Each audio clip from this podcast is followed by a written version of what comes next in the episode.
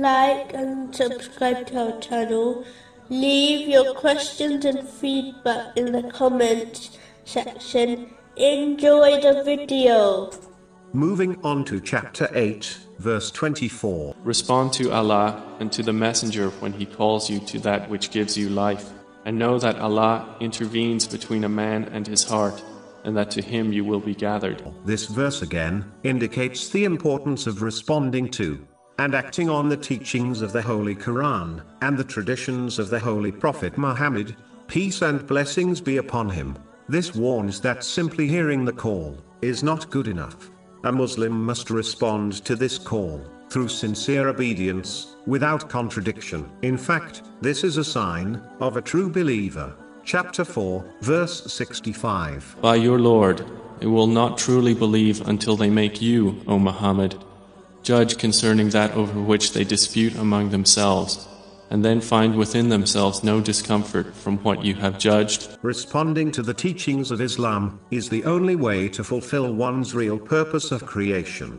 Chapter 51, verse 56. And I did not create the jinn and mankind except to worship me. This is true life and real existence. But the one who turns away from this is in fact dead, even if they are physically alive as they have failed to fulfill the purpose of their creation.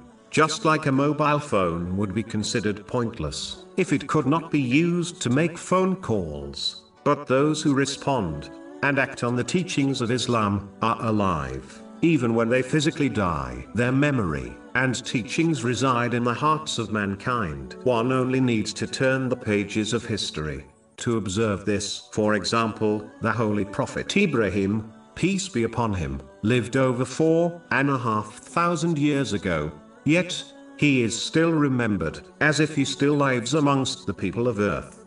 It is this call to life, which leads to a pure sound heart, which will be granted safety on the day of judgment, whereas, those who turn away from this, will end up with a hard heart, which is encompassed in darkness. They will not find real safety in this world, or in the next chapter 26, verses 88 and 89.